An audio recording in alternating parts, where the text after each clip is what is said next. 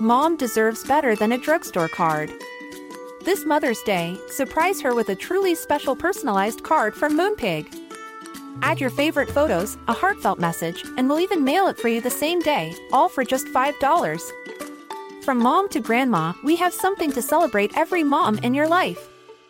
Every mom deserves a Moonpig card. Get 50% off your first card at moonpig.com. Moonpig.com. One size fits all seemed like a good idea for clothes Nice dress. Uh, it's a it's a t-shirt. until you tried it on. Same goes for your healthcare. That's why United Healthcare offers a variety of flexible, budget friendly coverage for medical, vision, dental, and more. So, whether you're between jobs, coming off a parent's plan, or even missed open enrollment, you can find the plan that fits you best. Find out more about United Healthcare coverage at uh1.com. That's uh1.com. We have spent the last year, almost and a half, asking ourselves the question why is this the book that has been passed down through the generations? We have now interrogated many adaptations. We have talked to dozens of academic experts from all over the world. And we thought before we sort of kissed Pride and Prejudice goodbye and sent it on its way, we needed to have one more conversation with Lauren Sandler about our final thoughts. She has already sent back her microphone to us, so you will hear that her audio quality is a little bit different than usual. But we hope that you enjoy this final conversation about Pride and Prejudice as we wrap up this season. I'm Vanessa Zoltan, And I'm Lauren Sandler. and this is our final episode of Live from Pemberley from Hot and Bothered.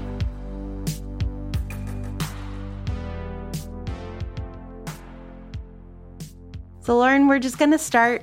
We're going to rip off the band aid and give some bad news, which is this is your last episode of Hot and Bothered, at least for a little while. It feels painful, I gotta say. But it's true, I need to take some time to write, like to really get my head in the game right. And here I am, here I am taking what is at least a pause and just fangirling out as a listener for whatever happens next. I'm so excited about your next book. I know that you're doing a ton of reporting. Do you want to tell people what it is? Yes, though caveat being, you know, like I am so in the midst of how am I going to pull this off that you may hear my voice tremble. I am writing a book. It is a book of narrative nonfiction about a Southern American family, a family that is ideologically divided. The father is a pastor who believes that he is a prophet and believes that God has told him that we are in a civil war and that civil war is against leftists like the five children he raised. So it's a story about how this family stays together as a family, what threatens to rip them apart, but more than that, how we in this country have ended up on the brink of some form of civil war through looking at the history of white supremacy, looking at the future of climate change, looking at toxic masculinity in family, in the church, and society, and so much more. So it's way too big, and I just gotta go figure it out. But hopefully, hopefully, in the end, it will be something worthy of discussing with you. I'm so excited. It almost feels worth it to let you go to go write this book, but only almost. I will tell you, I had a funny moment a couple months ago, my writers group meeting, where I was, you know, saying, Oh, there are five siblings. It's like too many siblings. Should I only write about three of them? And a writer friend of mine said, Well, I can think of a book with five siblings that seems to manage them differently. And I said, What? What book? And she just laughed. to be clear, Kitty isn't really a character, right? Like Austen skips Kitty. So I feel like you can just name one of them Kitty and barely talk about them. You're fine.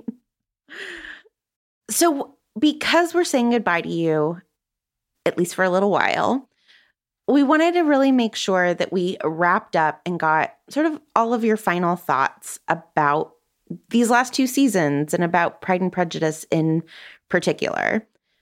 So I want us to go back to sort of the original question that we had of why is this the book that lasts? Why is this the Austen? Why is this the romance novel? And do we think that it's because of the romance that Pride and Prejudice is still so popular? So it's funny because what I was thinking about is actually our origin story, which is mm-hmm. many years ago, I wrote an article about evangelical romance novelists. Yep. And about how they were using this genre to try to bring people to the Lord. And it, in fact, was that article that most initially connected us, right? Yeah, that's why we reached out to you. I was so excited because I was a fan, but that is why Ariana and I reached out to you. So I think about an author named Liz Curtis Higgs. She's a Christian romance novelist often because of something that she said to me when I interviewed her, which was, I do what I call sneaky deep. I give the girls what they want and then I sneak the deep in. And it's a term that I have used when I have taught, you know, writing social commentary at NYU and led public voices fellowships at Yale. And think about in a lot of my own writing, especially as I've been writing more narrative, that, you know, in order to give people really strong radical ideas about significant topics that feel like homework often, you gotta sneak them into the pleasure and I think that Liz Curtis Higgs was absolutely right in saying that, like, you know, romance is that pleasure IV, right? Like, that's the direct line. Who wants to talk about the entail? Who wants to talk about how necessary it is to marry for security? Who wants to talk about what it means to come of age as a girl in this sexist society? That's a very different book to reach for than Will She or Won't She with Darcy. So I think that it is that combination that is part of what makes this book last. And that is also part of what makes Jane Eyre last. That, you know, like this perfect cocktail of big, important ideas that are just totally sown in the soil of yearning, of romantic yearning, is irresistible and lasting. Yeah, I really agree with this idea of the perfect cocktail there's something perfect about the social commentary and the militia and the entail and the love story together. I disagree that it's sneaky deep. I don't think books last if they're just about romance and or just about will they or won't they. I think women want both and I think that marriages and love and romance is deeply political and who you marry determines so much of the day to day nature of your entire life that love stories are sexy and fun and are this IV, but also they're just incredibly high stakes. And yeah, I don't know why. I'm really balking at the idea of sneaky deep. I don't think women need to be tricked. Yeah, I mean, I think I'm, you know, I'm coming into this from the perspective of someone who writes narrative about social issues that are always mm-hmm. treated mm-hmm. like homework assignments, right? You know, mm-hmm. like mm-hmm. you pick up Evicted because it won all the awards and got all the press, but not because it's what you're looking forward to falling asleep with at night. Sure. And for the hundreds and thousands of other books about similar topics that didn't win all the awards and get all the press, you're probably never reading them unless you have some like very specific and or likely professional or deeply personal interest in whatever that is. And so because we don't reach for, you know, reading as pleasure reading, if it's mm-hmm. just about what those topics are, usually there needs to be something that is high stakes, that does feel like yearning, that feels yeah. personal, right? And I think the weaving together of the heart and the society, and as you're so rightfully saying, those things are always woven together. That is part of how, how this works so well. And I think that often an author will not so consciously weave those things together, in part because I think that there's a fear that if something feels too social, no one will want to read it. It will feel like homework. Mm-hmm, mm-hmm. I just want to put in a plug for a book that skews political but is also brilliantly personal, which is This Is All I've Got by Lauren Sandler. Seriously, it's interesting looking back because I know that Mrs. Dalloway was your inspiration for This Is All I've Got in terms of like following someone for a year instead of a day. But I do think that your book is very Jane Eyre. It's following a woman as she tries to navigate social systems. And we follow her as she figures out this loving relationship with her child instead of with a man. But I just want to say your book is not homework and does really similar work to Jane Eyre. Thank you. I mean, she it does also follow her with men, and in fact, in the Yes. end, I write it ends with a wedding, but that doesn't mean it's a happy ending. And I think that that is also part of where I trip over this genre, and this is something we've certainly talked a lot about, is what it means to have a happily ever after when the social problems persist. Right. And do we consider that to be something that ties things up too neatly and therefore negates the lasting social crises? Or is it like, but you know what? We're still individuals with individual hearts and desires. And can't we have both? Right. And to me, one of the things about canon is that one single book can't do it all. And we need these books in conversation with each other, and which is why we need an expansive idea of what canon is. I think that we need the book that we reach for when we want to imagine that it's possible that everything will work out beautifully in the end. And then next to it, we need the book where it ends tragically. But I think that what's feminist about Pride and Prejudice to me is in part this idea that women's lives are so hard that they are entitled to a wish fulfillment book. And reading Pride and Prejudice in context, I'm in the middle of rereading all of Austen. I have not wanted this experience to end. And so I just reread Northanger Abbey and Emma and am doing Persuasion next.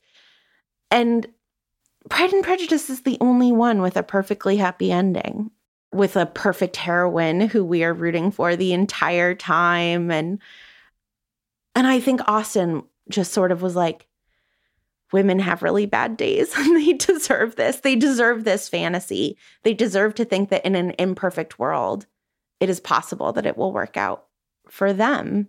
While she knew that it doesn't for most people, right? Like it didn't for her or her sister. So, for this to be a perfectly happy ending, would Darcy have to be a perfect mate? Or are the imperfections of Darcy part of that perfect happy ending? Or is the perfect happy ending really just, as you've said before, she needs a house and she gets a castle? Is it really in the end a real estate romance? I mean, like, that's the thing, right? I think in the end, it's a real estate romance. I think that Austen wants to give us a perfectly happy ending, but if Darcy is perfect, he's Prince Charming and Cinderella, and like, we don't actually believe him, right? Like, and so I think that the compromise is part of what makes us love it because it makes it feel more realistically possible, even though it's totally impossible. But I do no, I think it is in large part a real estate romance.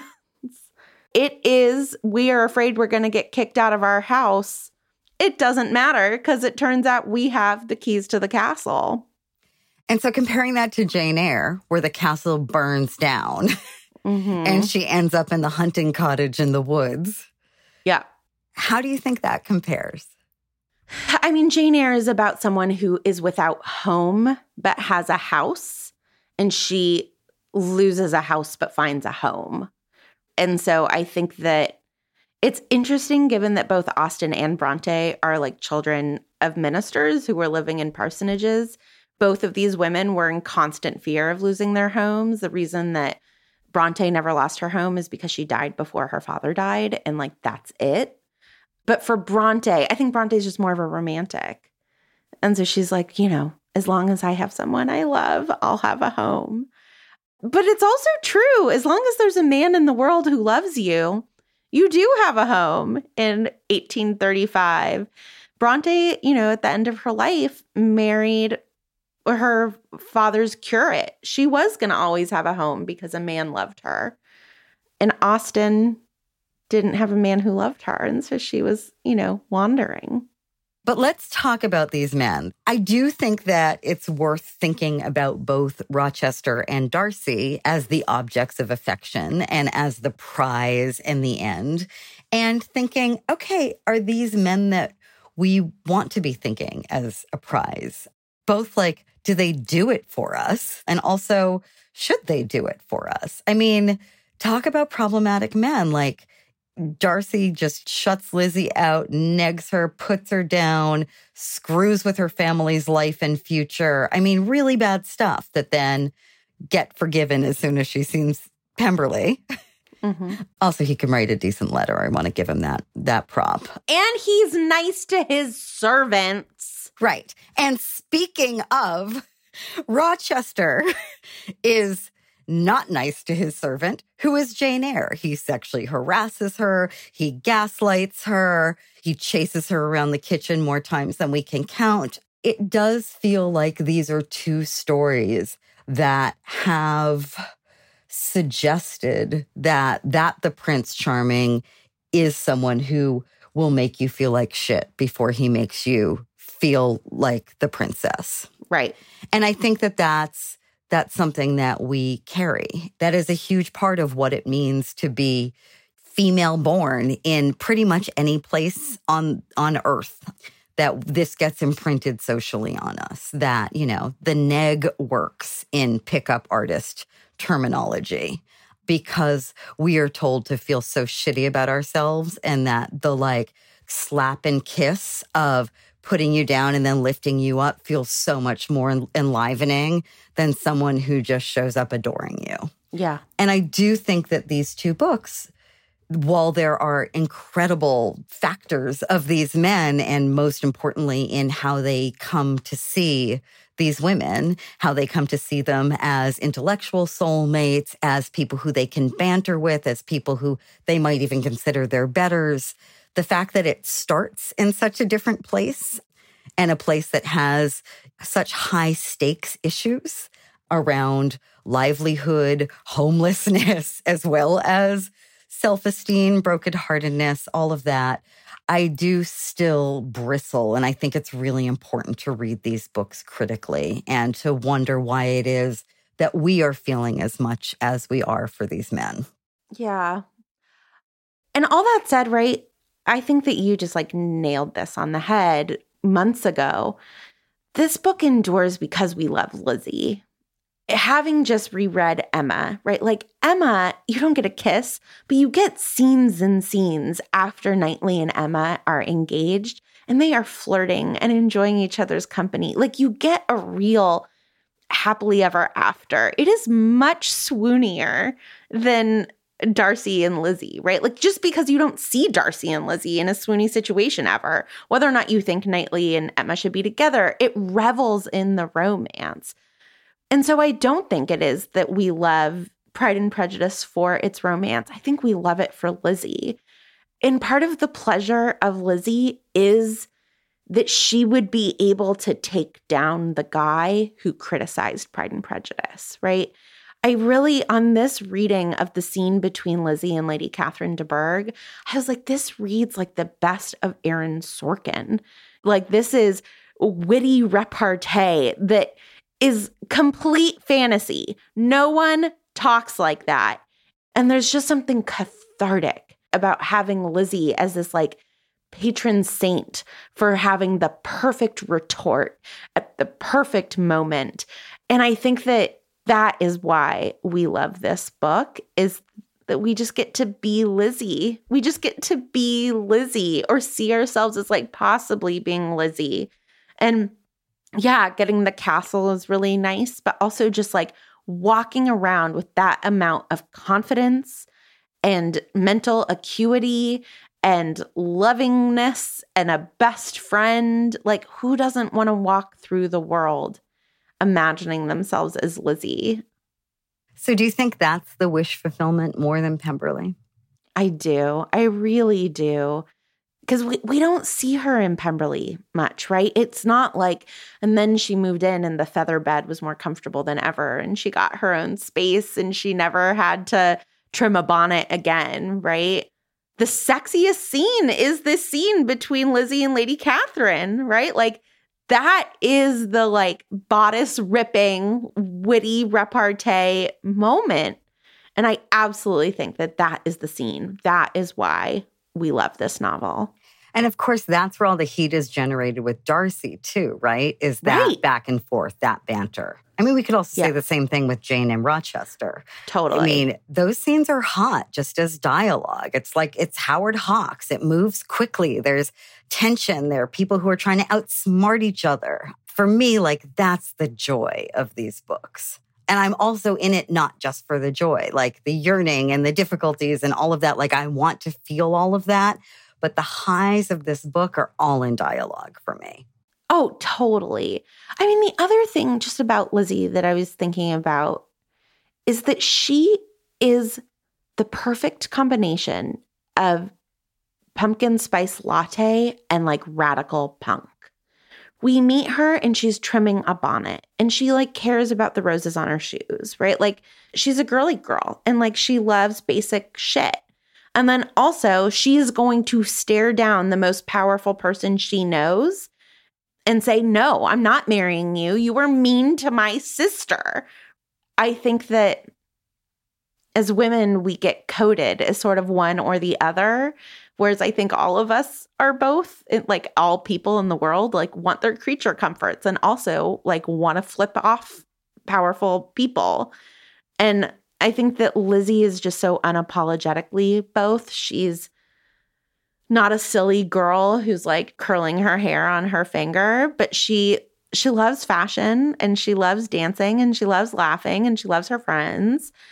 And she also is completely unabashed and is able to like hold a political stance. And I think that that is part of the fantasy also is this like confidence of living into all of yourself and being unapologetic about all of yourself. Do you feel like we love Jane for the same reason? Jane and Jane Eyre, not Sister Jane. absolutely. Absolutely. Jane is also, right, like full of rage and yet like gets into the bed with her best friend as her best friend is dying and is like this very sensitive, vulnerable person. And I think that all of us are that also. You're either seen as like an angry bitch or as sort of a pushover or caretaker. And Jane is both. Hey there, it's Michelle Norris. I'm host of a podcast called Your Mama's Kitchen. When I travel, I'm usually looking for a way to find a taste of home when I'm not at home. And one of the things I love to do when I am at home is entertain. And Airbnb allows me to do that. When I was in California recently, I rented a house that had a great kitchen. And when we were sitting around the table, we we're all thinking, we're in someone else's house. Someone could be in all of our homes as well. If you have a home, but you're not always at home, you have an Airbnb. Your home might be worth more than you think. Find out how much at airbnb.com/slash host. A lot can happen in three years, like a chatbot may be your new best friend. But what won't change? Needing health insurance. United Healthcare TriTerm Medical Plans, underwritten by Golden Rule Insurance Company, offer flexible, budget friendly coverage that lasts nearly three years in some states. Learn more at uh1.com. I mean, it's interesting that Jane Eyre begins with Jane, of course, in a rage telling someone off as a child. Yeah. and it's easier to see that, I think, as a coming of age novel because we meet her so young and we go through Yeah. these various phases of her life. Whereas, you know, as we know, Pride and Prejudice is one year. Michaelmas to Michaelmas. as Michaelmas I now to know. Michaelmas. exactly. And I think because of that, you know, Jane Eyre is called Jane Eyre, right? This is a book that is entirely about Jane. We know that. Like there is Rochester, but Rochester is one object. There are multiple objects, but she is the constant through the book. I wonder if there's a way that you that you wish that Pride and Prejudice was framed more overtly as Lizzie's book and if we would think differently about it. I don't because of this realization that I've had in conversation with you, which is that we need the narrative voice to be pointing and laughing at everyone, including Lizzie. And that that is the politic of the book, right? Is that we're all hypocrites. Like some people are the puppet masters, but none of us are above ridicule. And if we think of that as Austen's political position, I love that remove that even Lizzie, as much as we love her, isn't above that ridicule. That being said, like there's a space in my heart for the fan fiction that's just like us hanging out with Lizzie, absolutely, because she, as Austen said, is the most delightful creature, right? Like she's just a delight. But no, I think that the bite of the book is in that remove. What about you? Well, it does make me wonder if the comedy also is part of why people don't take the book as seriously, right? That mm-hmm. comedy is considered light pleasure, et cetera, whereas gothic drama, you know, what what we experience in Bronte's Jane Eyre, that, that that feels heavy and serious and dark. And there's something because it's comedy. There's something that feels sort of flitting and like entertainment in a different way about Pride and Prejudice. And of course, the comedy is always the best critique. Like this is where Austen is at her most brilliant is when she's skewering anyone hilariously. Right. I'm wondering because after reading Jane Eyre with you, I will never see it the same way. I now am like, the first sentence of chapter two, I resisted all the way, is the thesis of the novel, right? Like it feels like I just have this totally different takeaway of Jane Eyre. And I'm wondering if you have had an experience like that in reading Pride and Prejudice so closely over the last almost year and a half that we've been reading this book together. Oh, entirely. And I mean, first of all, we have said this before, but reading in conversation with another person who yeah. has brilliant thoughts and a totally different perspective, like can open the doors to anything. I mean, it's it's been such a remarkable exercise with both of these two books to read this closely and this critically in conversation. For me, reading Pride and Prejudice, I was always sort of like, entail, okay, I don't totally get that. Let's just sort of move past all that part to like the good stuff, right? Mm-hmm. And I mm-hmm. mean, I'm someone who writes about inequality, housing policy, systemic failures, you name it. You think, you think that I would have been like, clocking that is what this book yeah, is really Sandler. about.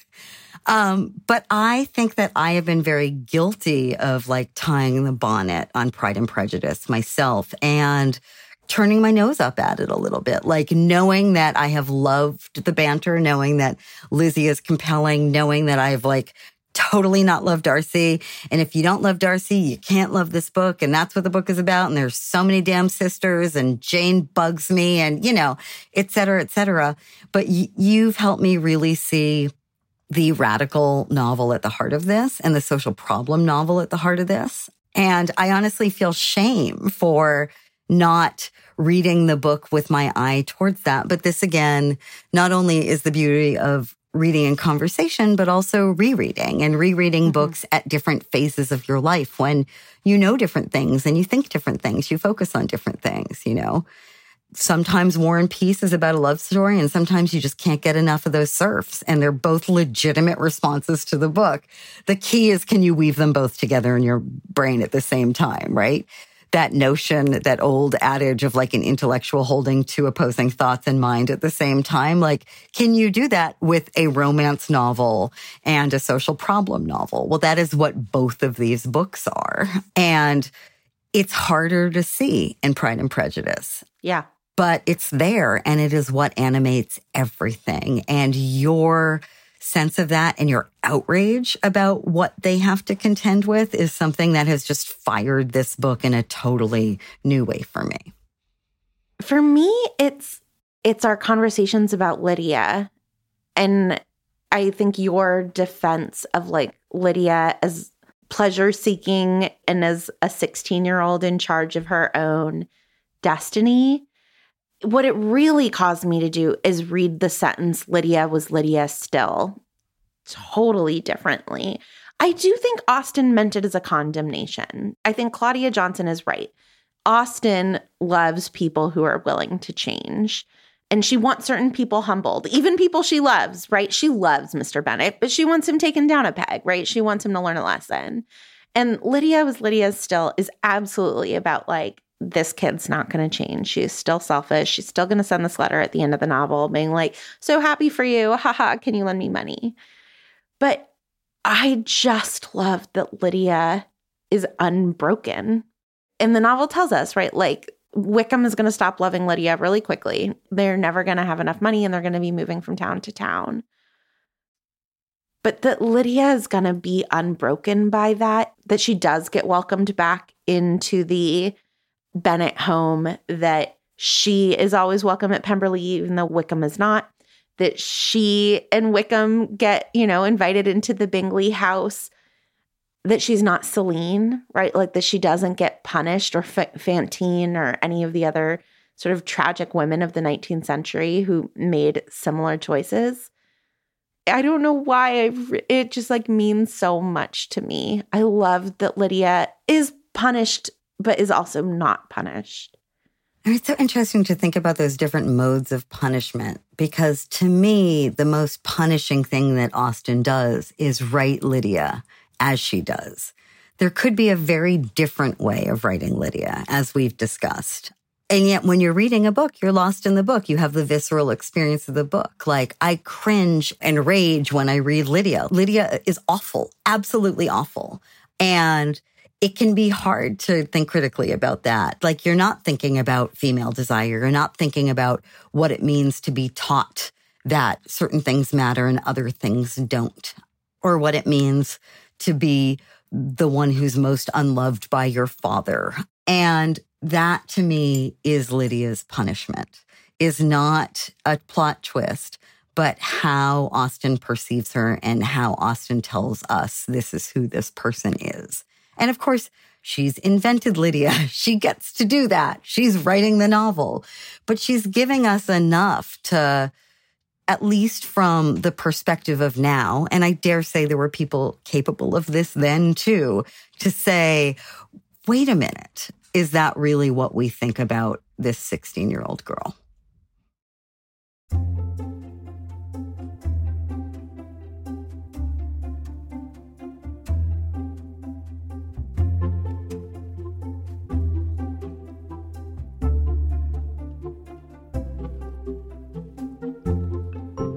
So there is no greater FOMO than what you will hear shaking in my voice as I ask this question. What are y'all doing without me? What's happened next? we are going to be looking at films. We're going to be looking at rom coms. I think some just straight romance films, because obviously I'm not going to be doing a show about romantic movies and not talk about Dirty Dancing, which is not a comedy. But we are going to be asking the same question of like, how does romance work on us in popular culture? And looking really closely at these source texts that work on us, that shape us, that make us, and wondering while we enjoy gulping these downs, are we glad they exist and glad that they have worked on us for so long? Oh my God, I made such a mistake. yeah, why are you writing a brilliant book instead of talking about movies? But don't you want to have me on as a guest to talk to you about how dirty dancing is how I taught Sam about abortion? You're going to be on regularly. don't worry, we're going to bother you constantly. But everybody, the when and the who of it is in the final stages. So sign up on our social media to find out the exact details of all of that. But I'm so excited. I was more of a movie watcher than a reader as a kid. And so these are absolutely the things imprinted on our DNA. So I'm really excited to be moving to movies. Mm, I'm excited to listen. You've been listening to Live from Pemberley. If you can, please consider supporting us on Patreon so that we can get started on our new season as quickly and seamlessly as possible pay everyone a living wage, even for the time where the show is in development. We really appreciate it. We are still going to be sharing things on Patreon, so please sign up at patreon.com slash hot and bothered rompod. We are a Not Sorry production. Our executive producer is Caitlin Hoffmeister. We are edited and produced by Ariana Nettleman, and we are distributed by ACAST. Thanks as always to our Jane level patrons Baroness Gretchen Sneegas of Breakfast Carbston, Knight Molly Reilly of Worcestershire Sauce, the Countess of Kristen Hall, Dame Leah B. of Pickleshire, Dame Becky Boo of Tiaralandia, Marquess Tucker Kratt of Seltzerworth, Duchess Lauren of the Tesseract, Right Honorable Claudia Hammerman of Penn Pallium. We would like to thank all of the incredible experts who were so giving of their time and genius with us. And of course, our staff at Not Sorry Lara Glass, Margaret H. Wilson, AJ Uramas, Julia Argy, Nikki Zoltan, Hannah Rehak, Courtney Brown, Natalie Folkert, Stephanie Paulsell, all of our patrons, and Lauren Sandler.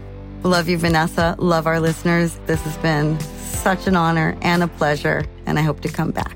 I love you.